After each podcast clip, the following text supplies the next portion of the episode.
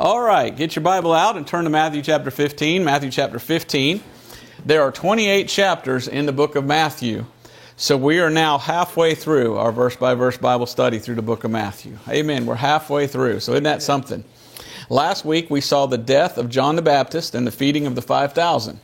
This week we're going to see, and I put up here an outline. I've kind of enjoyed putting an outline of the chapters. We're going to see the tradition of man versus God's commandments. And it's interesting as we look at this chapter how often it talks about the mouth and how often it talks about the heart. And so it talks about the difference of coming to God just with your lips and coming to God with your heart. All right? Verses 10 through 20 is about the defilement from the heart. It's not your mouth defiles you, it's your heart. So when people speak, usually it comes from the heart.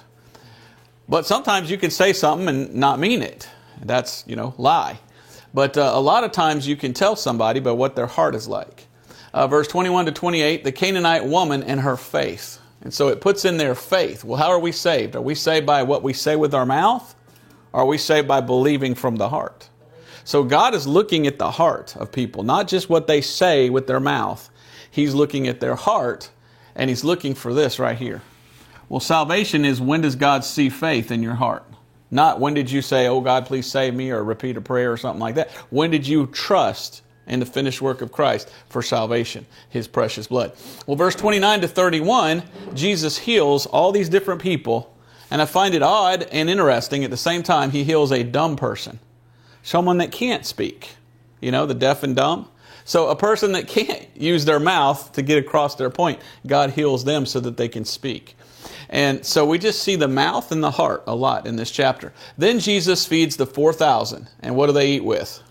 you eat with your mouth, you don't eat with your heart.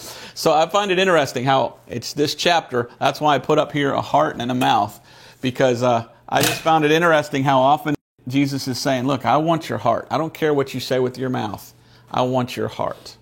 And a lot of people use their mouths to say certain things that they shouldn't. And what we're going to look at is these people again. Look at all these Pharisees that show up to Jesus, and they're always questioning him. And these priests show up, and we're going to see in this chapter what's in their heart. Were they doing the job that God put them in power to do because they cared about the people with all of their heart? Or did they care about something else and they looked down on the people? Well, the fact of the matter is, they didn't even love themselves or their even parents, their own parents. And this is kind of a heartbreaking chapter because we see how they were using their tradition to, how would be a nice way to say this? To disrespect their parents. And Jesus sees that and he sees their heart. So he rebukes them. But as I'm reading through this chapter, I just got how, how much it just put on my heart wow, we need to take care of our parents. How important it is to love your parents and take care of them. So we'll begin today in Matthew chapter 15, and let's go ahead and read verse 1. Then came to Jesus scribes and Pharisees, which were of Jerusalem, saying, Now, do you remember what we looked at last week? Well, last week, Herod starts doing some bad stuff, and they all seem to flee from Herod because they're like, wow, he chopped off the head of John the Baptist. Well, the Pharisees stayed in Jerusalem. They weren't afraid. I guess because they were in bed with the government, I guess maybe. They, it didn't bother them, I guess, because they didn't like John the Baptist to begin with.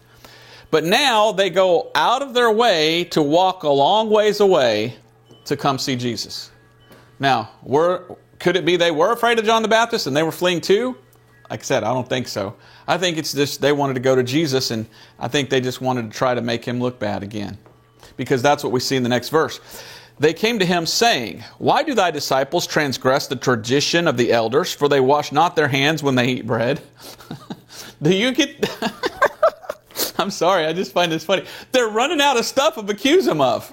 Right? They're like, You blasphemer! You and they're accusing him all this stuff, and then they're like, Why don't you wash your hands? I mean, of all the things you can come up with, right?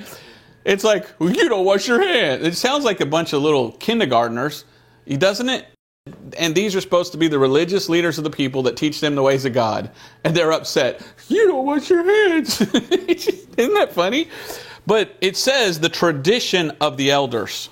Okay, what we see here is that they're taking their tradition and they're making that more important than the law. So the law equals the commandments of God, right?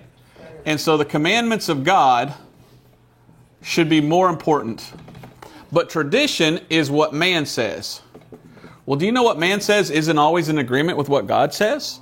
So this is man giving these traditions. And one of these traditions was you got to wash your hands before you eat. Now, you know, our parents taught us that. I hope you still practice that. It's not a bad thing. But you're not going to hell if you don't wash your hands. But here's how hypocritical these Pharisees were. I started to look up what this meant. And here's what I found. Are you ready for this? The Talmud, which was their tradition, says that not washing your hands was as bad as being a murderer. Now, you get into this Jewish tradition, the Jews had their own tradition called the Talmud. And a lot of the things in the Talmud do not come from Scripture, okay? And a lot of them are not good. And a lot of Jews will follow that instead of the Old Testament. But this is how they would do this. It was some sort of a ritualistic thing where they would take about a half a cup of water, maybe a full cup. But how much is a cup? Very little. And they'd wash their hands with that. Now, if all you had to wash your hands was with a half a cup or even a full cup, are you going to get your hands clean? No, no. Especially if you put soap on it and then you still got. This was all for show for them. It was not, hey, we care about you, want to make sure you're clean and don't get sick, right? So they're not coming to Jesus saying, hey, we really care about your disciples. We'd like to see them wash their hands because we don't want to get them sick.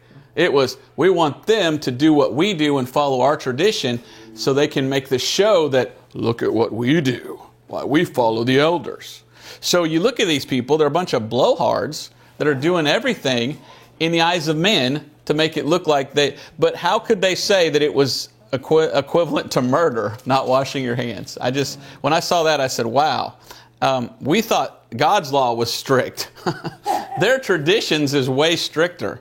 And so they're coming to Jesus, and so in their mind, they're thinking, that murderer. So you see in their mind how they think they have a good accusation against them?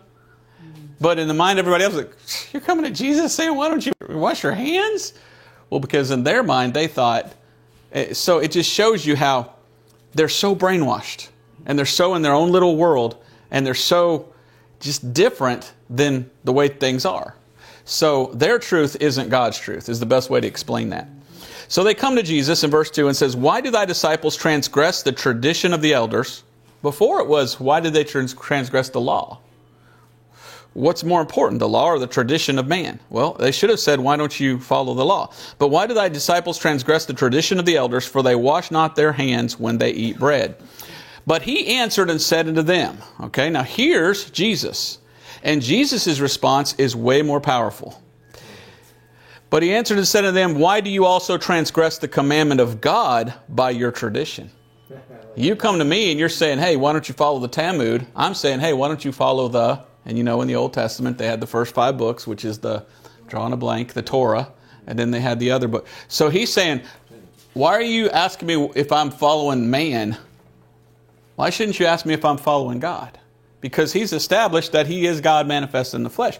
So their arguments are getting weaker and weaker, and Jesus is getting more powerful, saying, Well, so you want to follow man instead of me? That's basically what he's saying.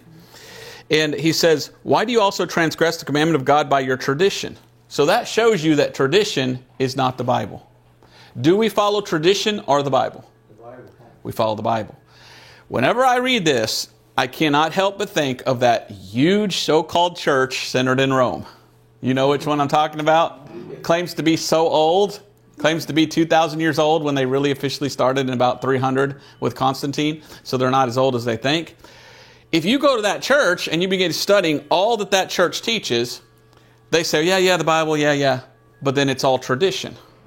And their tradition is, well, whatever the Pope says, that's what we believe. And he speaks ex cathedra, he calls it. And whatever the Pope says, they say that's from God. And yet one Pope says one thing, and 100 years later, the Pope says the exact opposite. So God made a mistake? wow, talk about dispensations. I mean, man, God must have changed the dispensation during that time. So it's just, it's silly to me but if you go to that church, they literally tell you we have to follow tradition. And a lot of them follow tradition rather than the Bible. So I see the Pharisees of old, the priests, are a good type of people over here that are calling themselves priests, that are part of a tradition. So I think you see that as well. So Jesus asked them, Hey, why are you trying to transgress the commandment of God by your tradition? It's almost like he's saying your tradition is against the Bible. Is that true? Well, he's about to tell them what they're guilty of, and he's about to tell them, You are against what God said. But here's what Jesus responds with. Okay, now where did Jesus get this from? Oftentimes, when Jesus speaks to those people, the Pharisees, he always deals with a sin that's for them, that they're used to doing, that makes them go, uh, and then they tuck their tail between their legs and run away. Because Jesus knows what their sin is. Watch this, verse 4. For God commanded, saying, Honor thy father and mother, and he that curseth father or mother, let him die the death. Okay? Now, were they literally cursing their parents? I don't know. But this is a quote of Exodus 21 17. So let's go back to Exodus 21 17. And there's more to this, but I wonder if there wasn't a Pharisee there that maybe was cursing his father and mother for Jesus to say that. But then there was more to it. So Jesus gave these, these two parts. Exodus 21, verse 17. And he that curseth his father or his mother shall surely be what? Put to death. Hmm. So they're in their mind coming and saying, you're a murderer. You should be put to death because you don't wash your hands. That's their law. And God says, Well, how about my law? If you curse your mother and father, you should be put to death. See how he turns that back on them? Wow. And so we go back to Matthew chapter 15. And in verse 4, he says, For God commanded, saying, Honor thy father and mother, and he that curseth father or mother, let him die the death. Now, verse 5, Jesus explains, But ye say, Whosoever shall say to his father or his mother, It is a gift, by whatsoever thou mightest be profited, profited by me, and honor not his father or his mother, shall be free. Thus have ye made the commandment of God of none effect by your tradition. Then in verse 7, he says, Ye hypocrites. Now, for many years, I, I never understood this. I just read over it. I'm like, I don't know what that means. And I still don't know if I have it completely together. I've read a commentary here. I looked up over here what they say was the tradition of that time and everything. I'm going to try to explain it to you the best way I know how. But when I would read it like this, when I first read it, this is what I thought. Now, I think it's probably this over here, but this is the first thought I had. Is they're saying, but ye say, whosoever say, say to father and his mother, it is a gift, by whatsoever there might be profited by me. Um, my first thought was they were telling their parents, you know, uh, you know, I'm in charge. I'll do whatever I want. So, you know, I don't have to take care of you, but uh, I, every now and then I'll give you something. Aren't I a good person? That's the way I would read it, and that's what I thought it meant. But as I went through and studied it more, I think there was a whole lot more to it than that. Now, that's the gist of it, I guess. But there's a whole lot more to it because look at that part that says, He shall be made free. Now, that's in italics. And our King James Bible translators, whenever it wasn't in the original language, they would put in italics when they translated. They were honest. You know, new Bibles don't do that. New Bibles aren't honest. And they always do it there when it had to be there for the context to be understood. So those four words, he shall be free, aren't in the original languages, but they're in the King James Bible. And they explain this way better to where we can understand what it means. So let me see if I can show here what this is saying, uh, figure this out. Um, Probably the best way was let's go to the cross reference, Mark chapter 7. And let's read the cross reference. And there's this thing about the gift. What are they talking about? The gift. What is the gift? Like I said, I thought the gift was them giving something to their parents. But it's a little bit more than that, and there's a lot more to it, and I hope I can get it together. I, I don't know if I've got this 100% understood, but I'm going to explain it to you the best way I know how and tell you to look into it more. Maybe you'll understand it more than I do. And if so, leave it in the comments so we can understand as well. Mark chapter 7 and verse 1 through 13 is basically what we're reading over here in Matthew. And some of this we haven't read yet. But let's go ahead and read verse 1 through 17. Then came together unto him the Pharisees and certain of the scribes which came from Jerusalem. And when they saw some of his disciples eat bread with defiled, that is to say, with unwashen hands, they found fault. For the Pharisees and all the Jews, except they wash their hands oft, eat not, holding to the tradition of the elders. So this was a common thing that they did. And a lot of them were following the Talmud, Talmud instead of the law, because the law didn't say you had to do that. And when they come from the market, except they wash, they eat not. And many other things there be which they have received to hold, as the washing of cups and pots, brazen vessels, and of tables, which is all good. But if you're just pouring a little water on it and saying now it's washed, that's not enough. You need to get some dish soap and really go at that thing. But then it says, Then the Pharisees and scribes asked him, Why walk not thy disciples according to the tradition of the elders, but eat bread with unwashen hands? He answered and said unto them, Well hath Isaiah prophesied of you hypocrites, as it is written, This people honoreth me with their lips, but their heart is far from me. Now we're about to read that in Matthew. Okay, so he's he's got all this here, but it's kind of in a different order. Howbeit in vain do they worship me, teaching for doctrines the commandments of men. For laying aside the commandment of God, ye hold the tradition of men as the washing of pots and cups and many other such like things ye do. And he said unto them, Full well you reject the commandment of God that ye may keep your own tradition. So, wow, they're looking at the Bible and they're looking at their tradition and they think it's an either or. Well, I can choose either one. No, you're supposed to follow that one. So that that's interesting. So this really tells us more. For Moses said, Honor thy father and thy mother, and whosoever curseth father or mother, let him die the death. But ye say, If a man shall say to his father or mother, It is Corban, that is to say, a gift, by whatsoever thou mightest be profited by me, he shall be free. So here we have the term Corban, and it doesn't say that over in Matthew, and we'll talk about Corban here in a minute. And ye shall suffer him no more to do aught for his father or his mother, making the word of God of none effect through your tradition which ye have delivered, and many such like things ye do. So I wanted you to see there where it talked about Corban, okay, and the gift. But also, verse 13 is so powerful making the word of God of none effect through your tradition which ye have delivered. So when we follow tradition rather than the Bible, we're making the Bible what? Of none effect. It's like, and, the Word of God is powerful. But when you take tradition and you put it over here, you've just made it not as powerful. So let's throw out our tradition and just follow the Bible. That's basically what Jesus is saying. That's why I can't be a part of that Roman Papist system because there's so much tradition that they try to lump in. And I'm like, I don't want any your tradition. I'm not going to call you father. The Bible says, call no man on earth your father. Uh, I'm not going to not get married. The Bible says a pastor can be married. So their tradition is evil. All right, now let's turn back to Matthew chapter 15. And in Matthew 15, it just says gift. But in Mark, it says Corban. So it tells you what the Hebrew word is. So what happened was, men were consecrating what they had to God and saying, All I have isn't mine, it's God's. So they would take everything they have and they would gift it to the, the temple and things like that, the altar. And so they would swear by God that, hey, this is all yours now, Lord, and I'm going to use it for you. Now, did everyone in Israel do this? I don't know. To me, it sounds like this is what the priest did. Now, if you were a priest, you had it made. You had a place to live and you had food every day. What else did you need? You didn't need money, did you?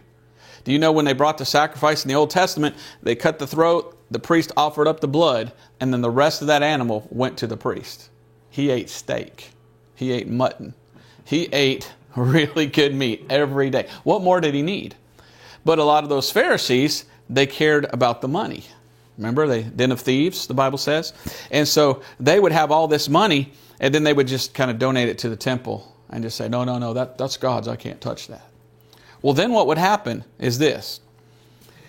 They would say, All I have isn't mine, it's God, so I don't have anything to give to my parents. Oh, no, because, you know, I gave it all to God. And so this is how they would get out of their obligation to take care of their parents. The Bible says, honor your father and mother. And the parents would come and be like, I know you have all this money and you're so rich and I don't have any. I wish I could help you. I, I gifted it all to the Lord. And they're the priests that have their money in there. So it's like they're kind of sounds like that religion, right? That church where the priest goes and, and becomes a priest in this little area, and all the donations, he's in the back room spending it on whatever he wants. And then when tax time comes, he goes, Oh, no, we're tax exempt. And you're like, What? And he's got all that. Does that sound like that to you? So what they're doing is they're saying, Well, sorry, I don't have any obligation to take care of my parents because I don't have any money to help them. And yet, what was the priest supposed to be? He's supposed to be the guy that cared about the people. And whatever they took up maybe they would have given to the poor. Maybe they're supposed to, so it sounds like they just wanted an excuse to not take care of their parents in their old age. And that's what it sounds like is going on here. So this is a kind of robbing their parents. When we're young our parents take care of us. Later when when we're older we're supposed to take care of parents, right? When we were young, they changed our diaper. When they get old, we change their diaper. Okay, that well, for, unfortunately, that's usually how that thing goes. What do people do today? Oh, I'm sorry, mom and dad. I'm going to have to put you in an old folks' home. I just don't have the money to take care of you. Do you know how expensive old folks' homes are? They're more than if you took care of them at home. It's it, so. Do you see? This is kind of what we're seeing here, and so we go back to Matthew chapter 15, and Jesus calls them hypocrites in verse seven. now let's let's look up at Proverbs 28, 24 real quick. So what I'm seeing is these people don't care about their parents; they care more about money and getting rich. And they want to be so rich that they want to be like, how do I keep my money and not have to spend it on those people? See how they feel like they're way up there, better than their own parents? When a society doesn't honor their parents, that society is destroyed. Because if you don't honor your parents, you won't honor anybody else. All right, Proverbs chapter 28, verse 24. Look what it says here. Whosoever robbeth his father or his mother and saith, It is no transgression, the same is the companion of a destroyer. So this is what it sounds like they were doing. They were saying, Well, I don't have anything, and they gave it as a gift. And, well, that can't be touched because I devoted that money to the Lord. So I'm sorry, I can't help you. To their own parents. Now, what's funny is the context here. Um, let's read the context of Proverbs 28. Let's read verse 27. Excuse me, 27, 23 to 27. He that rebuketh a man afterwards shall find more favor than he that flattereth with the tongue. And that's what Jesus is doing. He's rebuking them. If they cared, they would say, Thank you for that, and they'd get right. But we're going to find out they were offended. Whoso robbeth his father or his mother, and saith, It is no transgression, the same as the companion of a destroyer. He that is of a proud heart stirreth up strife. Isn't that exactly what they did? They left Jerusalem, walked all the way up there, and started stirring up strife with Jesus, didn't they? Wow. But he that putteth his trust in the Lord shall be made fat. That's one of my dad's favorite verses because he was a little overweight, you know. Well, I love the Lord, he'd always say. Um, he that trusteth in his own heart is a fool. But whosoever walketh wisely, he shall be delivered. He that giveth unto the poor shall not lack, but he that hideth his eyes shall have many a curse. Wow. So interesting how it all ties together when you start studying the scriptures. It gives you, it gives you like a view of what those priests were like. And they were evil. And they were using anything but the Bible to make themselves rich and then look down on their own parents and wouldn't even help them. So, with that in mind, let's go back and read this again, verse, um, verse 3. But he answered and saith unto him, Why do you also transgress the commandment of God by your tradition? For God commanded, saying, Honor thy father and mother, and he that curseth father or mother, let him die the death. But ye say, Whosoever shall say to his father or his mother, It is a gift. What is he saying? He's saying, um, what, what I have is gifted away. And then he says, But whatsoever thou mightest be profited by me. It's a gift by whatsoever thou mightest be profited by me. Okay? So they gave all that over there. So if I ever come up with something and I give it to you, it's a gift. It's not obligation, I have to take care of you. It's, well, all my money's tied up right now. If I ever come up with something, I just might help you. That's the way I see it. That's what it sounds like he's saying. But then it says there, um, honor not his father or his mother, he shall be free. What is it free from? He's making himself free from the obligation to take care of his mother and father. Okay? Does that make sense to you? Do you see it now? So he's saying, well, I give all my money over here. Well, if I had something, I'd give it to you as a gift, but I don't have to take care of you. And yet the law says, no, you're supposed to honor your parents. so do you see? So th- that was hard to explain for me for many years. I hope I explained it well. That's the best way I can do on that. Thus have ye made the commandment of God of none effect by your tradition. So that was their tradition, putting their money in a trust rather than having it available to you know their parents and everything. So tradition. Jesus says in verse 7, Ye hypocrites, well did Isaiah prophesy of you. So he says, You're a bunch of hypocrites. You claim to be ministers, and what's a minister supposed to do? Minister to others. And you won't even minister to your own parents. If they did give alms to the poor, they went out to somebody they didn't even know and gave it to them rather than give them to their own parents that needed it. And if they did give to their own parents, they probably went tax right off. It's you know how can I how can I make money off of giving money to my parents? That kind of thing it shouldn't be about, I want to give to somebody so I can get something out of it. True giving is giving, right? So they were always trying to get something out of it. Okay, that's the best I can do on that. So let's continue there and uh, what we find as we continue reading here is Jesus had compassion on old people. He fed them, he healed them. Where were their kids? Why weren't they there to take care of them? So, with this in mind, as we read the rest of the chapter, and Jesus feeds these 4,000, I wonder how many of those 4,000 might have been old people who are like with Jesus are like, oh, my son's a priest and he won't even come visit me. He won't give me any money. We're suffering it. Uh, that's my thought as I try to connect the dots. It could be. Maybe he fed the 5,000 and the 4,000 were a bunch of old people. so Jesus is visiting the nursing home, I guess you could say. Um, but that's just my thought as I'm, I'm reading through. But Jesus really goes off on these Pharisees and says, Ye hypocrites, well did Isaiah prophesy of you, saying. Now, verse 8 is a great verse. This people draweth nigh unto me with their mouth, and honoreth me with their lips, but their heart is far from me. So they run around with their mouth and say, Oh, we love Jesus. Why, we are the people of God ordained as the leaders, and we are here to help. We're the ministers. And God, God, God, God, God, God, God. And then when they got alone, they were counting their money and wouldn't do anything for the people because their heart was they only loved this.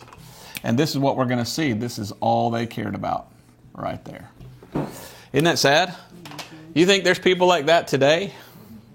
They care more about gold than they do about serving the Lord? I mean, yeah, probably. There's probably people like that that care more about money. And you know what the Bible calls them? A hireling.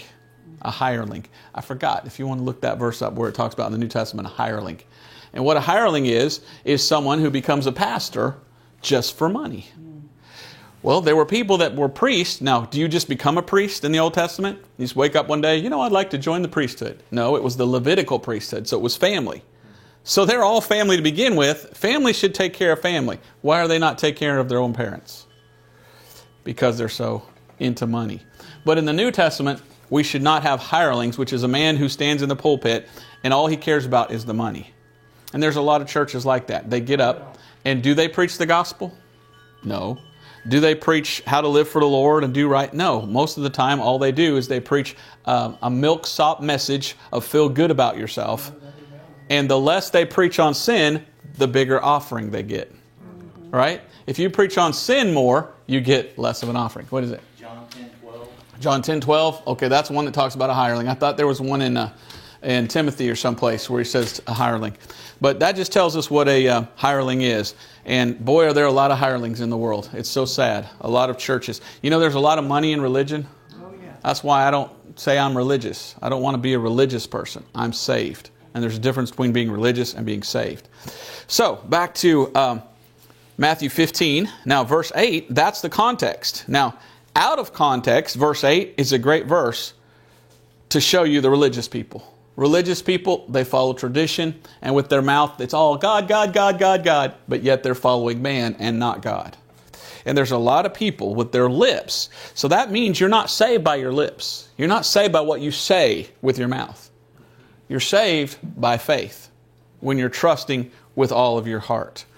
Now, verse 9, Jesus says, But in vain do they worship me, teaching for doctrines the commandments of man. So here we got doctrine. Doctrine is supposed to come from the Bible. Well, they substitute Bible doctrine for man's doctrine. And they teach their own man made doctrines, like a priest isn't supposed to get married. Hmm. Where's that in the Bible? If you read Timothy and other uh, Titus, a husband and one wife. So we don't follow man made doctrines. We're going to follow Bible doctrine, which is what the Bible says. And we're under the New Testament today, so we follow that.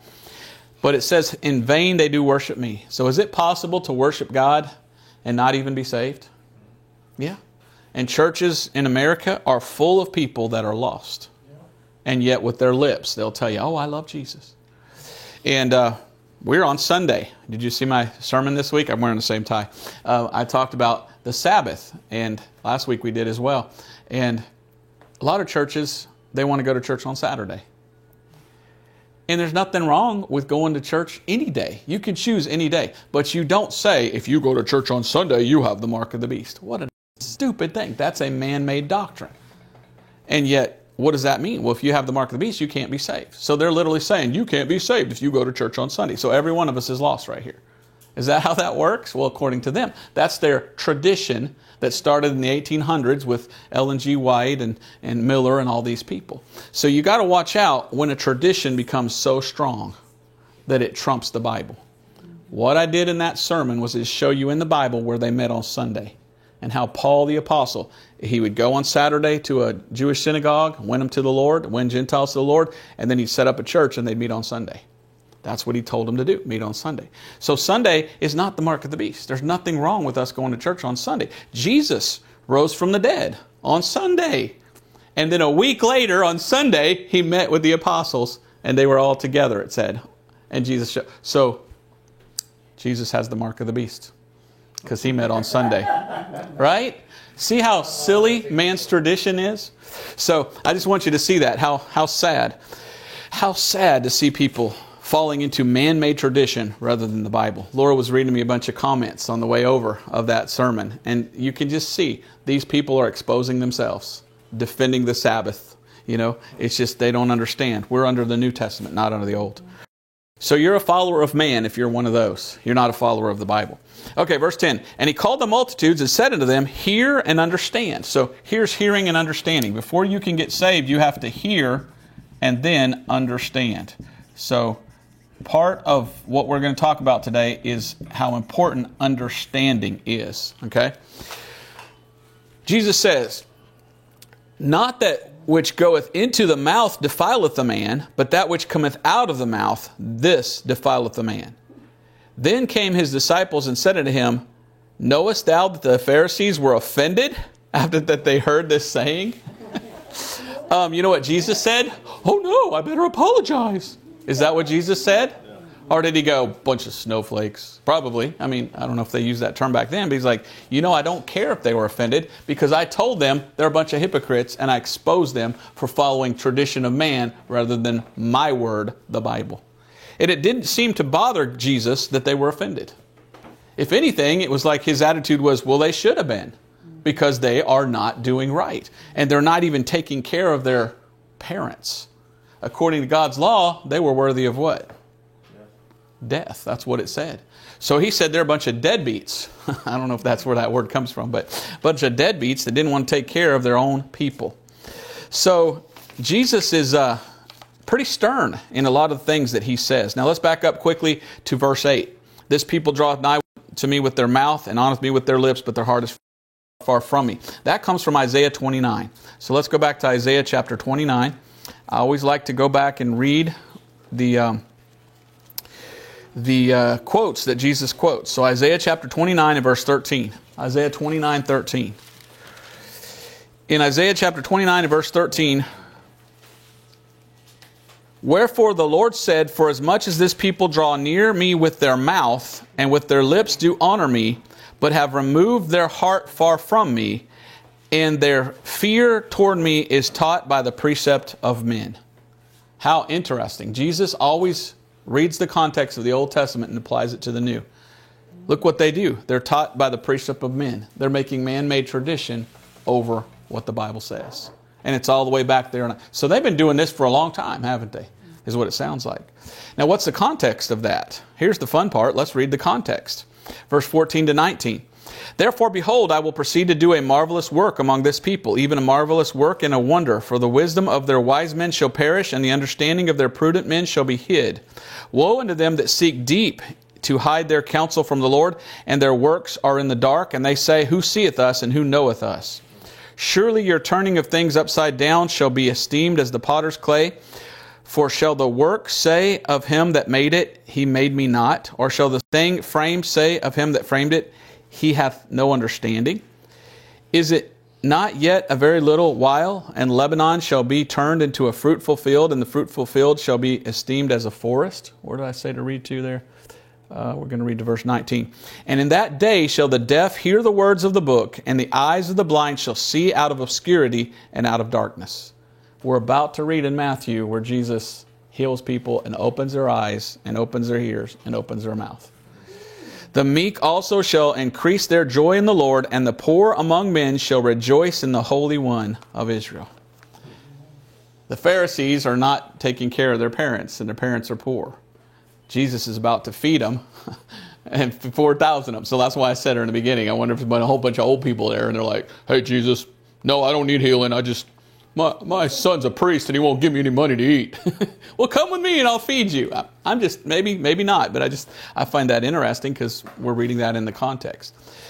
So, men's tradition is often against God's commandment. It makes God's um, word of none effect when you follow tradition. Jesus says what a, a man says defiles him.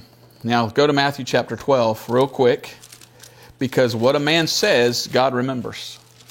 God is looking at our heart for faith, and when we believe, that's when we're safe. But also, God does not forget what a man says from his mouth. And someday, when God judges people that are unsaved, every word that they ever said is going to come back up. And it says there in Matthew chapter 12, verse 36 But I say unto you that every idle word that men shall speak, they shall give account thereof in the day of judgment. For by thy words thou shalt be justified, and by thy words thou shalt be condemned. So someday those Pharisees are going to have to give account to God. And uh, boy, I'd hate to be in their place because of what they said. All right, so the Pharisees were offended. Let's back in Matthew chapter 15 and verse 12. Look what it says there. The Pharisees were offended. Why were they offended? Jesus basically said, Y'all are a bunch of thieves. Okay? Let's go to Matthew 23. Let me just show you just how evil the Pharisees were. Okay? Matthew chapter 23. Not only did they not care about their own parents, they didn't care about anyone else's parents. And they were stealing from widows. That's what Jesus says. Let's go to Matthew chapter 23 and look at what it says in verse 14. Matthew 23, 14. Woe unto you, scribes and Pharisees, hypocrites, for you devour widows' houses, and for a pretense make long prayer, therefore ye shall receive the greater damnation. So, when a man dies and leaves his wife with nothing, she's supposed to be taken care of. We see that in the book of James take care of orphans and, and widows. These people are like, oh, so and so died? Well, I bet we can get his house. and they go after it and let that woman starve. They steal from a widow. Isn't that sad? Oh, that's horrible. What's the context there? Verse 16. And it says, And they sent out, oh, let's see. I'm in 22. Where's 23, 16? 23, 16. Woe unto you, ye blind guides, which say, Whosoever shall swear by the temple, it is nothing. But whosoever shall swear by the gold of the temple, he is a debtor. See, they care more about gold than they did the Bible. Ye fools and blind, for whither is greater, the gold or the temple that sanctifieth the gold? And whosoever shall swear by the altar, it is nothing, but whosoever sweareth by the gift that is upon it, he is guilty. There's your gift. All right? So they would take and put it on the altar and say, now this is really for God. And yet they themselves were controlling the funds and the checkbook and all that stuff. Um, yeah, let's go ahead and read down to verse 24. Ye fools and blind, for whether is greater, the gift or the altar that sanctifieth the gift? Whoso therefore shall swear by the altar sweareth by it and by all things thereon. And whosoever shall swear by the temple sweareth by it and by him that dwelleth therein. And he that shall swear by heaven sweareth by the throne of God and by him that sitteth thereon. Woe unto you, scribes and Pharisees, hypocrites. Seven times Jesus calls them hypocrites in this chapter. Another seven. For ye pay tithe of mint and anise and cumin, and have omitted the weightier matters of the law, judgment, mercy, and faith. So they didn't have any faith, okay? But they also didn't have any grace, no mercy on their own parents or parents of others. These ought ye to have done, and not to leave the other undone. Ye blind guides which strain at a gnat and swallow a camel. and then verse 25. Well, I just got to keep reading. Woe unto you, scribes and Pharisees, hypocrites, for you make clean the outside of the cup and of the platter, but within are you full of extortion and excess. And it goes on and on there. So they're all about, oh, wash your hands. Oh, wash the cups. What? And then they're full of just filth on the inside. So they're just cleaning up the outside, not cleaning up the inside. So it's all there if you look at it together. Okay? Back to Matthew chapter 15. Well, we got to move. We got a lot to get into. So Matthew chapter 15 they were offended, verse 12. Well, boo hoo, you know? Uh, they needed to be offended because they were the worst. They were the scum of the earth. That They had turned Jerusalem into a swamp, and they were the crocodiles, if you will. Then it says, verse 13, But he answered and said, Every plant which my heavenly Father hath not planted shall be root up. So he gives two, um, I guess you could call them parables if you want to here. One's about a plant being rooted up, and the second is about blind people. Verse 14, let them alone. They be blind leaders of the blind. And if the blind lead the blind, both shall fall into a ditch. Now, I always chuckle when I read that because it's just in my image, I see two guys walking like this, boom, boom, and they both fall. But it's not funny, it's they're blind. But is Jesus saying they're literally blind? No, he's saying they're blind spiritually. So, spiritually, the ditch would be hell. So, they're spiritually lost and they're all going to go to hell because they're going to be rooted up. So, verse 13 and 14, Jesus says two things. You could call them parables if you want. He has the tree or the plant. Now, I say tree because a plant grows into a tree. And he has they're blind. Now, Mark chapter 8 and verse 24, we don't have to turn there. But remember when Jesus heals the blind man, what he says? He says, I saw men as trees walking. So, men can be like trees. So, Jesus, when he says that they're like plants, he's talking about the Pharisees. And he says, hey, these men need to be rooted up. A plant is planted in the ground, rooted up means you pull it up. So, what is Jesus literally saying? He's saying they're a bunch of weeds in my garden. So, Jesus is saying that the evil priests are like trees or plants that shall be rooted up. Weeds. Have you ever done weed pulling? It's hard sometimes. You pull that weed and it doesn't want to come easily, and if it does, it leaves some behind. It's hard to get rid of that because they're always after this. The love of money is the root of all evil. So, Next thing we see is the one where he says, the blind leading the blind. Um, well, no time to read this, but in John chapter 9, verse 39 through 41, the Pharisees, Jesus says they're blind. And some of them come to Jesus and they say, Are we blind also? And Jesus is like, Yeah. So they're spiritually blind. They're not seeing it. Why? Well, because they have a bad heart. And when your heart's not right with God, that kind of blinds you sometimes to truth.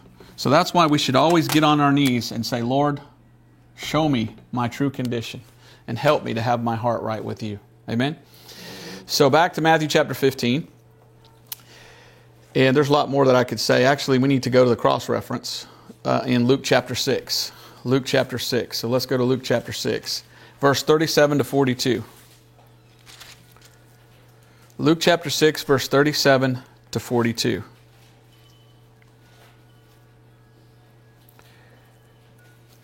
And it says here, Judge not, and ye shall not be judged. Condemn not, and ye shall not be condemned. Forgive, and ye shall be forgiven.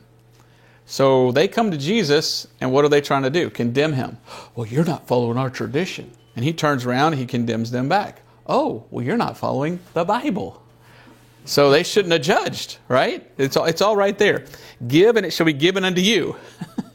well, we gave to you, Lord, in the temple. We made it a gift to you. Yeah, but give it to the people that need it. I got enough, you know. And um, good measure, pressed down and shaken together and running over, shall men give into your bosom. For with the same measure that ye meet withal, it shall be measured to you again. And he spake a parable unto them Can the blind lead the blind? Shall they not both fall into the ditch? The disciple is not above his master, but every one that is perfect shall be as his master. And why beholdest thou the mote that is in thy brother's eye, but perceiveth not the beam that is in thine own eye. Either how canst thou say to thy brother, Brother, let me pull out the mote that is in thine eye, while thou thyself beholdest not the beam that is in thine own eye? Thou hypocrite, cast out. I can't read that word there. Uh, first, okay, my Bible has got a little error here. Um, some of the print is missing. Cast out, is that first?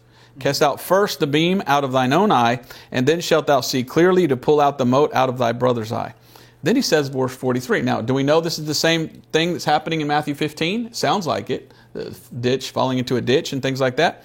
Well, then we said the plant, all right? The plant needs to be rooted up. Well, look at it here. It's a tree. Verse 43 For a good tree bringeth not forth corrupt fruit, neither doth a corrupt fruit bring forth good fruit. For every tree is known by his own fruit. For of thorns men do not gather figs, nor of a bramble bush gather they grapes. A good man out of the good treasure of his where? Heart bringeth forth that which is good, and an evil man out of the evil treasure of his heart bringeth forth that which is evil, for out of the abundance of the heart his mouth speaketh. So, it seems like we're seeing over and over again the heart. And the thing about the Pharisees is this is all that was in their heart is we don't care about people, we just want to make money. And we'll even go steal from a widow. because, hey, we already stole from our own parents. So Jesus sees their heart and he sees who they really are. Amen? So, are you taking care of your parents? How many have their parents in a nursing home? No, I'm not, I'm not going there. I'm just saying, though, love your parents. They took care of you. Honor them. Take care of them. And if nursing home's the best you can do, we'll get the best one and pay for it and help them. But if you can have them at home with yourself and take care of them, that, that's even better. The family stays with family because, you know, in those places, they don't even take care of people very well. We've heard so many stories of people going to those homes and then the people taking care of them steal from them. Isn't that sad? It's all a heart problem. It's all a heart problem. So, now let's go to Matthew chapter 15. Whew, so much in this chapter. This has got 39 verses. And uh, we'll go with uh, verse, uh, where did we end here? Let's start in verse 15. Then answered Peter and said unto him, Declare unto us this parable. so Peter is always the first one to open his mouth, and oftentimes he inserts his foot. So Peter goes, Hey, Jesus, what does that mean? Well, here's how Jesus responds. And Jesus said, Are ye also yet without understanding? Jesus like, Don't you understand what I'm trying to say? Do ye not yet understand that whatsoever entereth in at the mouth goeth into the belly and is cast out into the draught? But those things which proceed out of the mouth come forth from the heart, and they defile the man. So I love verse 17. When you eat it in your mouth, it comes out in the draught. So basically, whatever you eat here, you poop out here. That's what he's saying. Literally, that's what he's telling them. But then he says, But those things which proceed out of the mouth come from the heart. Well, whatever goes in the mouth comes out, it's dirty. You're right? That's why you flush. You don't want that around where you can smell it. Well, Jesus is making a spiritual application here. Your heart stinks. Your heart smells like diarrhea. Okay? Can I say that? I mean, that's what I'm seeing here is Jesus saying, if your heart smells like that stuff, then coming out of your mouth is going to be things that kind of hurt your ears.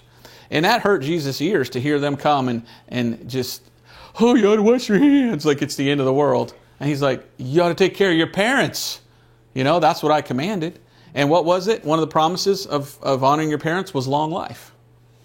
So they probably died early, a lot of those priests, probably of a heart attack from eating too much meat. No, I don't know. But anyway, um, so Jesus is more offended, if you will, by how evil they were inside than the outward.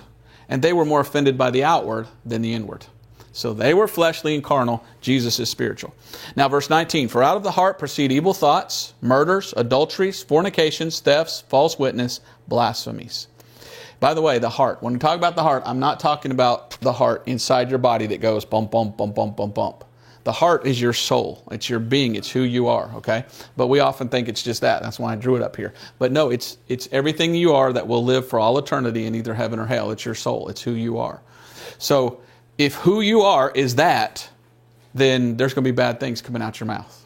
A lot of times, bad words. Have you ever been around somebody that cusses all the time? Man, uh, it's just, it's not, it hurts to hear that.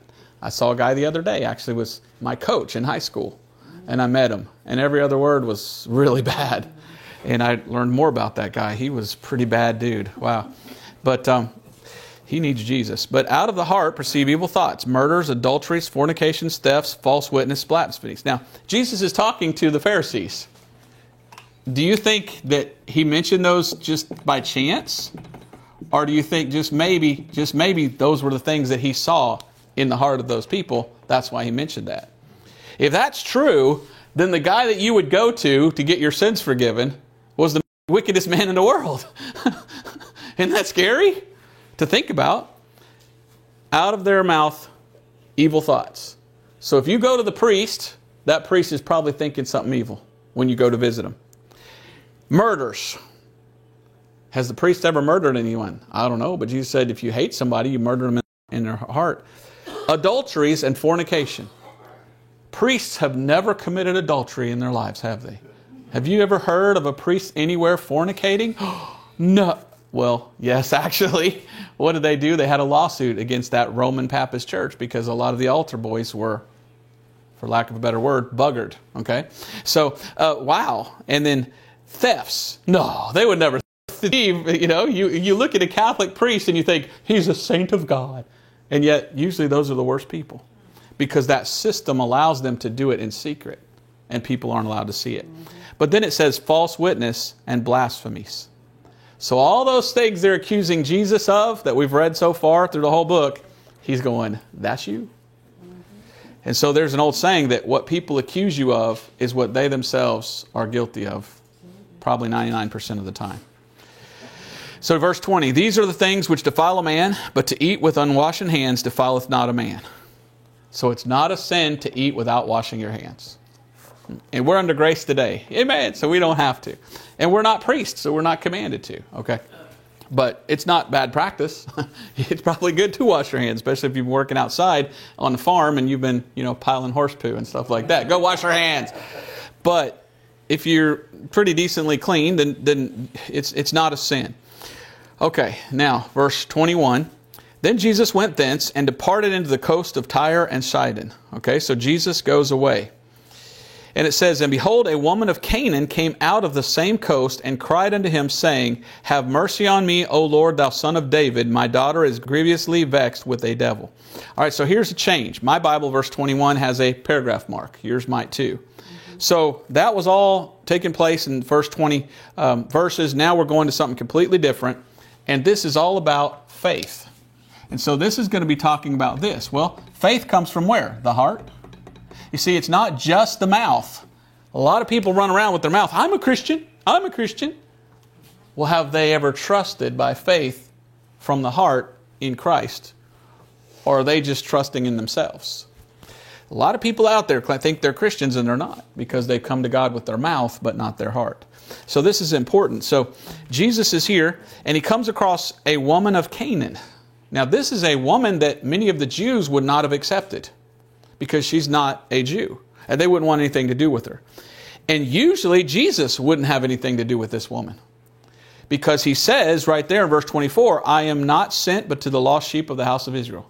So Jesus says, When I came in my earthly ministry, I only came to Jews, not to the Gentiles. But for some reason, God steps outside of the dispensation, if you will, and deals with this woman who is a Gentile. And he heals her. And there was one reason because she had this. And Jesus was saying, Wow, she has something that I'm not seeing in a lot of the Jews. Remember, there's a verse in the Bible that says the Jews are children without faith. So I think what Jesus is doing is he's hinting, hey, this is how you're saved over here. And this chapter really does a good job of showing it's faith that saves us. You could even become a priest and join a church and be a pastor of a church and still not even be saved. If you're doing it for you to make this. But if you by faith receive Jesus as your Savior and trust His blood, well, then now you're saved. So it's the faith that saves it, not just with your mouth saying it. Okay? I'm going long ways. I don't want to go too long today, but I want you to see that. So let's read this. Behold, a woman of Canaan came out of the same coast and cried unto him, saying, Have mercy on me, O Lord, thou son of David. My daughter is grievously vexed with a devil. But he answered her not a word. And his disciples came and besought him, saying, Send her away, for she crieth after us.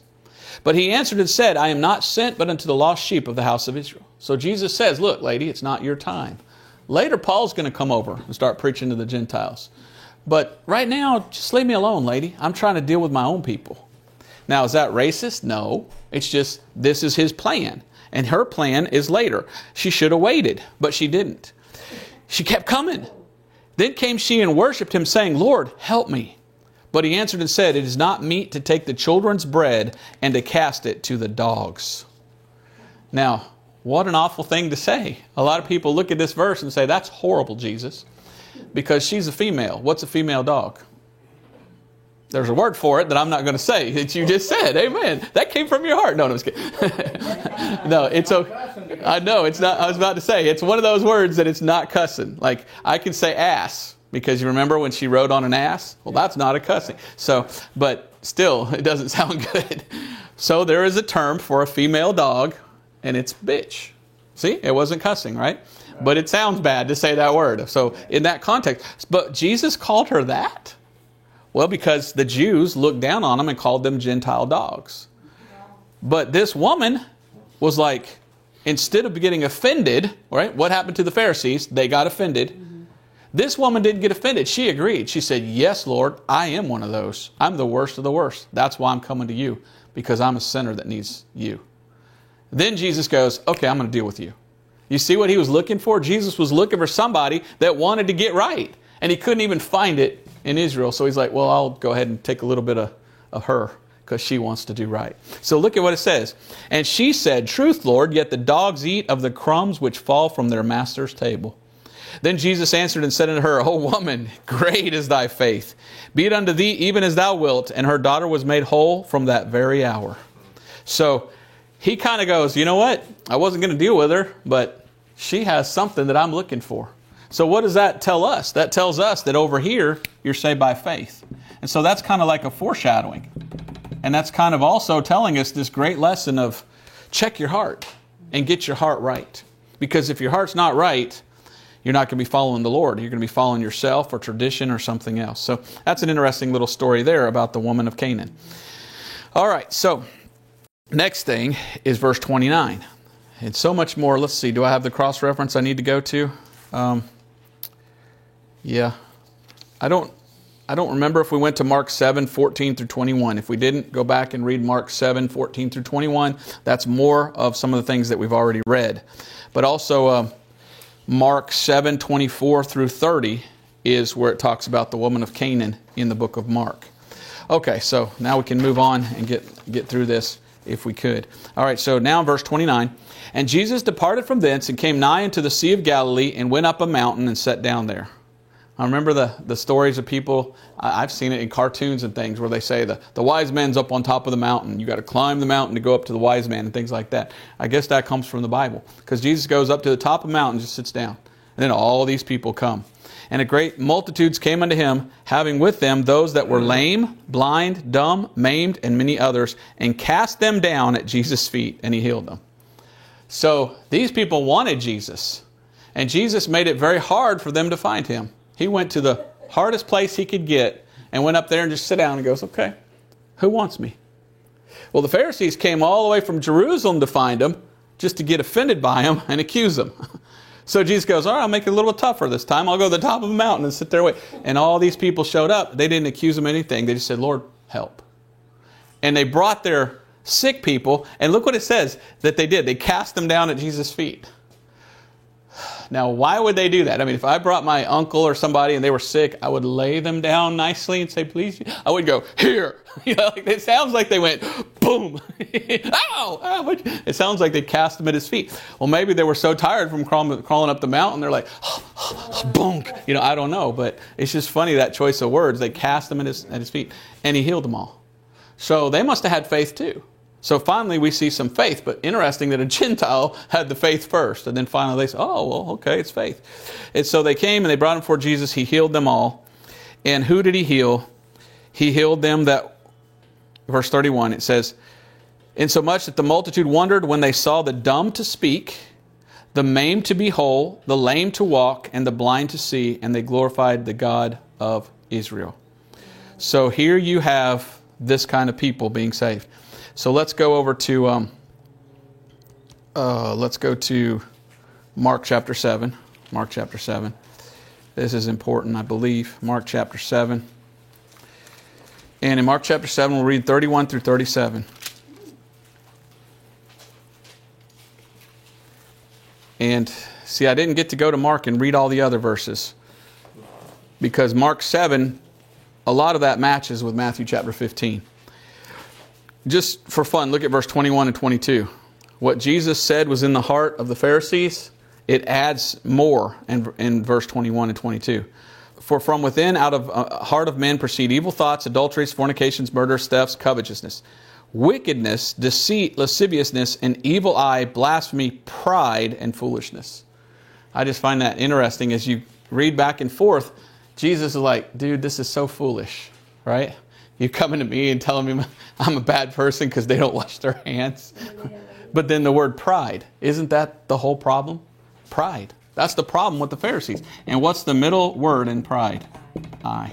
So it's all about me. And that kind of person is the person that Jesus is against, that tries to make it all about them.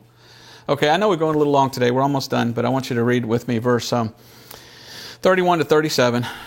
And again, departing from the coasts of Tyre and Sidon, he came into the Sea of Galilee through the midst of the coast of Decapolis. And they bring unto him one that was deaf and had an impediment in his speech, and they beseech him to put his hand upon him. And he took him aside from the multitude and put his fingers into his ears, and he spit and touched his tongue. Okay, so this guy, Mark, singles out one of the healings and how Jesus does it. And it's interesting how Jesus does it. And looking up to heaven, he sighed and saith unto him, Eph, Ephphatha, or Eph, Eph, Ephphatha, that is, be, be opened. And straightway his ears were open, and the string of his tongue was loosed, and he spake plain.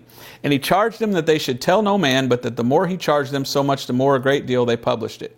And were beyond measure astonished, saying, He hath done all things well. He maketh both the deaf to hear and the dumb to speak.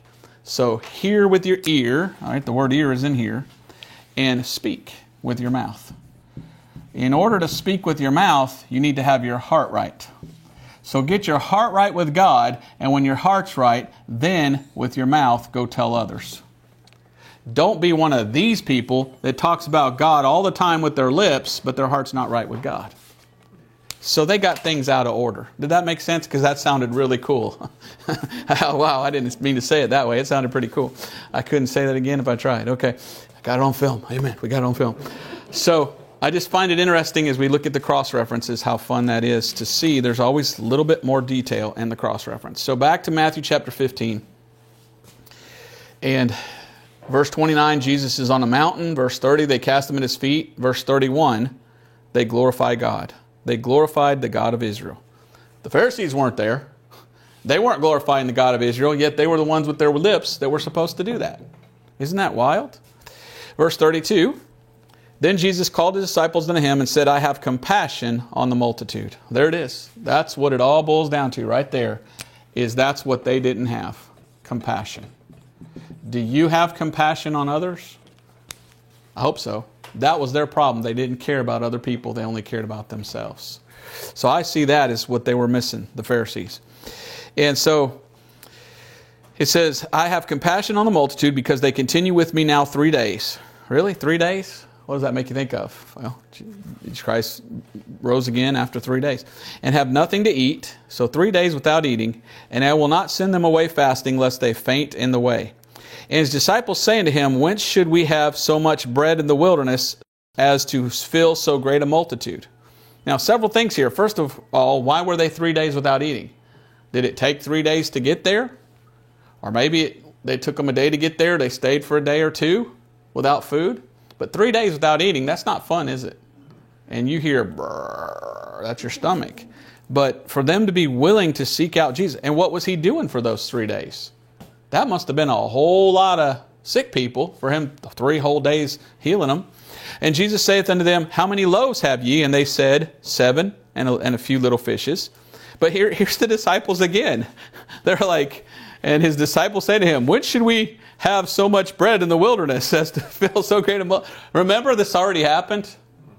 Why would they even say that? They should have Oh, remember what you did back then, Lord? Lord, to feed the 5,000? Why don't you do that again, Lord? No. What do we do this time? We don't have any food. Where's their faith? That's what makes me wonder. Where's their faith? And Jesus said to them, How many loaves have ye? And they said, Seven and a few fishes. Now, last time it was, um, how many? Was it five, five loaves and two fishes. Here's seven loaves and a few fishes.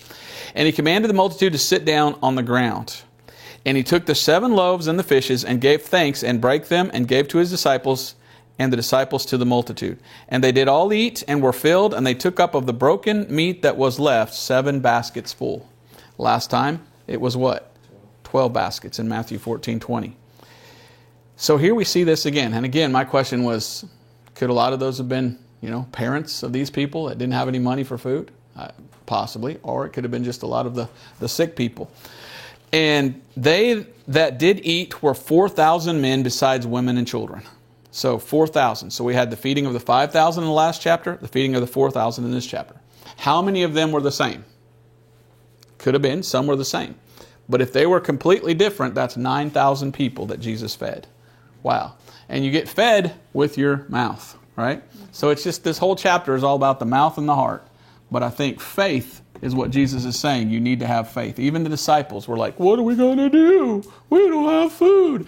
Jesus is like, Have faith, Here's what we did last time. Let's do it again. So it's funny to see. Now, verse 39. And he sent away the multitude and took ship. Remember last time he sent them away and he didn't take ship? He told them to go and then he walked out on the water. Well, this time he took ship with them. And he sent away the multitude and took ship and came unto the coast of Magdala. And Magdala would be here. Here's the Sea of Galilee. Here's Bethsaida, Capernaum, Gennesaret, Magdala, and Tiberias. So Jesus is over here. So it's just kind of neat to see where he went. And uh, Jesus went there. And we'll go start next time. And next time in chapter 16, you got the Pharisees again. and here they come again. They just keep coming after him and after him, attacking him all the time. And um, I said all that to say this. The chapter ends with a deaf and dumb man able to hear and speak, while the Pharisees are not able to, to hear what God is saying and they're blind. Chapter 15 is about your heart and your mouth. 15.8 is so important. I love to use Matthew uh, 15:8 This people draweth nigh to me with their mouth and honoreth me with their lips, but their heart is far from me. And it shows the importance of believing with all your heart. Salvation is by faith from the heart. And understanding is key, so let's close with Matthew 13:15. I love Matthew 13:15. Matthew chapter 13 verse 15 says, "For this people's heart is waxed gross, and their ears that are dull of hearing, and their eyes they have closed." They're blind lest at any time they should see with their eyes and hear with their ears and should understand with their heart and should be what? Converted. Their salvation, and I should heal them. So, in order to be converted, you have to hear something first. You have to see it. You have to hear it. You have to understand it. Then, when you believe, that's when you get converted. And I find that very important because a lot of churches you go today, they don't teach that. A lot of churches you go to today, they say, Oh, you want to get saved? Well, just repeat this prayer after me. I'm not against prayer. You can pray. But is it the prayer that saves you? Or is it what Jesus did here that saves you? What if you say that prayer, but you don't put your faith in the blood of Christ from the heart at the same time?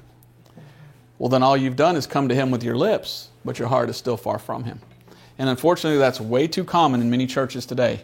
People just repeat a prayer and they don't get saved but yet the rest of their lives, I'm a Christian because I said the prayer when I was five years old or something like that. And so they're trusting in the prayer they said rather than the blood that God shed. And I can't tell you how many um, testimonies I've gotten over the years of many people saying, Brother Breaker, thank you for preaching the blood because I was one of those. I was a religious person. I thought I was going to heaven because I said something. I hadn't heard the gospel. I hadn't believed. Now I believe. Now I know I'm saved. So now they're a true Christian, not one of these false Christians who just with the mouth says they serve God, but they don't believe from the heart. Do you know that makes me a heretic to preach that in the eyes of a lot of people? Do you know I don't care? Because I love to see people get saved. And when they do get saved, they tell me, Brother Breaker, I, I always had doubts. I didn't know if I was saved or not because I did what they said. I just repeat, and I was trusting my. But when I saw and understood and believed the blood, trusted the gospel, now I don't doubt. Now I know I'm saved. Now I know I'm on my way to heaven. That's a true Christian. And I think this chapter does a good job to show you it's from the heart that we believe on Christ, and that's when we're saved. Amen? Amen. All right. We went a little long today, but any questions or comments on that? Yes, sir. He fed 4,000 men. Does that mean there was 4,000 men besides women and children, which could have been 10, 12,000? Exactly. Yeah, that was the, the last of that um, verse 38 and they that did eat were 4,000 men beside women and children.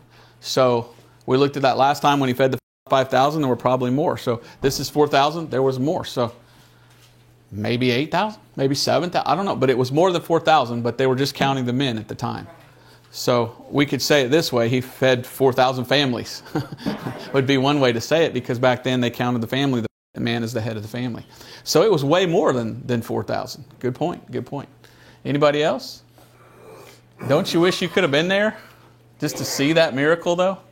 I mean, I, I, would have been walking behind them to see what's going on in that basket. Like I told you, I don't know if every time they rip it, another piece grows back or how. I don't know, but I would have loved to seen that. That would have been. And I would have asked, "Can I have three loaves?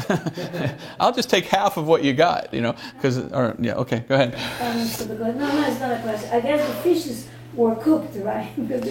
okay, well, so the fish Maybe the people cooked it themselves. I don't know. I don't unless they were having sushi. That's raw fish, right? But the fish it well, that's a good question. It could have been they cooked the fish right there, so when every time they reach in the basket, they're handing them a cooked fish. No, it's the boy that I don't- the fishes Right. himself. He must have had So- cooked. Somebody cooked it. It sounds like because I don't know if they would eat the raw fish. Yeah, that's what I So that that's another element that either they're passing out raw fish and the people are cooking it right there, or it was cooked, thrown in the basket, and every time they pull out a fish, it was a cooked fish. That's that's a really big miracle right there. Or they all carried microwaves back then. No, just kidding. No, I doubt that. I doubt that. But that's see, I hadn't thought of that because Jesus is cooking fish later at the end of the book of John, and he's cooking them on a fire. So. And maybe that's why he told them to get together in groups, so that's all around the fire. So they'd hand them a fish and then they'd all go put it out there and cook it themselves or something. I don't know. That's a good question. I wasn't there. Another thing I always think about is how did people being 5,000 and even more than that could hear Jesus without. Okay, how could 5,000 people or 4,000 people hear Jesus? Okay, if you're on a mountain, your voice will carry, all right? Um, especially if you're, all right, in the old days they had coliseums and, and things like that, and the Greeks would make this, and they'd have these stadiums, and, and you could have where a guy down there speaking, anybody could hear it. So there's acoustics, if you will, in nature, but also when you're out on water too. I did a video one time where I went out way out in the bay and I had my daughter record me. And I looked like a little dot out there in the middle. And when I preach, you could hear it perfectly without a microphone because your, your voice carries on water like that. So maybe Jesus rode out. There's one time we saw where he rode out in a boat and he preached to all of them. So that's another way. Other way is just he had a loud voice. Um, whenever this guy came to America and preached, the famous uh, Wesley, uh, was it Charles Wesley or John Wesley? I always get those two um, confused, but it was the one that preached so hard his throat would bleed. He would preach so hard that people could hear him. And that was in the days of Benjamin Franklin. And Benjamin Franklin said he went to hear him and he heard him preach. And he said, when he started preaching, he said, I started walking. He said, I walked and I was five miles away and I could still hear his voice as clear as a bell. That's how loud that Charles Wesley was, or John, whichever it was, when he preached. So clearly you could in those days that many people could hear one person. So it's amazing to think about. And what would be fun would be go over there. And I don't know if I want to go to Israel now, but to go over there and just, you know, walk around and find out where would be the best place close to Magdala or wherever he was that where your voice carried the loudest and where that many people would fit. And you might could still find today that very same place and probably find some fish bones there too, maybe. I don't know. Wouldn't that be interesting? Uh, so, isn't that cool? Anybody else? So this, to me, was a fun chapter, but I I think this is an important chapter because, again, the importance of believing with all your heart. And I just want to make sure that everybody here is trusting in the finished work of Christ, His shed blood. Please don't go to bed at night wondering if you're saved or not. If you're one of those like, oh, I doubt it, I don't know, get that thing settled. Because when you trust in what He did and you set aside yourself and don't trust in anything that you do, then you know you're saved because He's the one that saves us. We cannot add to it and we cannot save ourselves. Amen? Anybody else? Anybody else?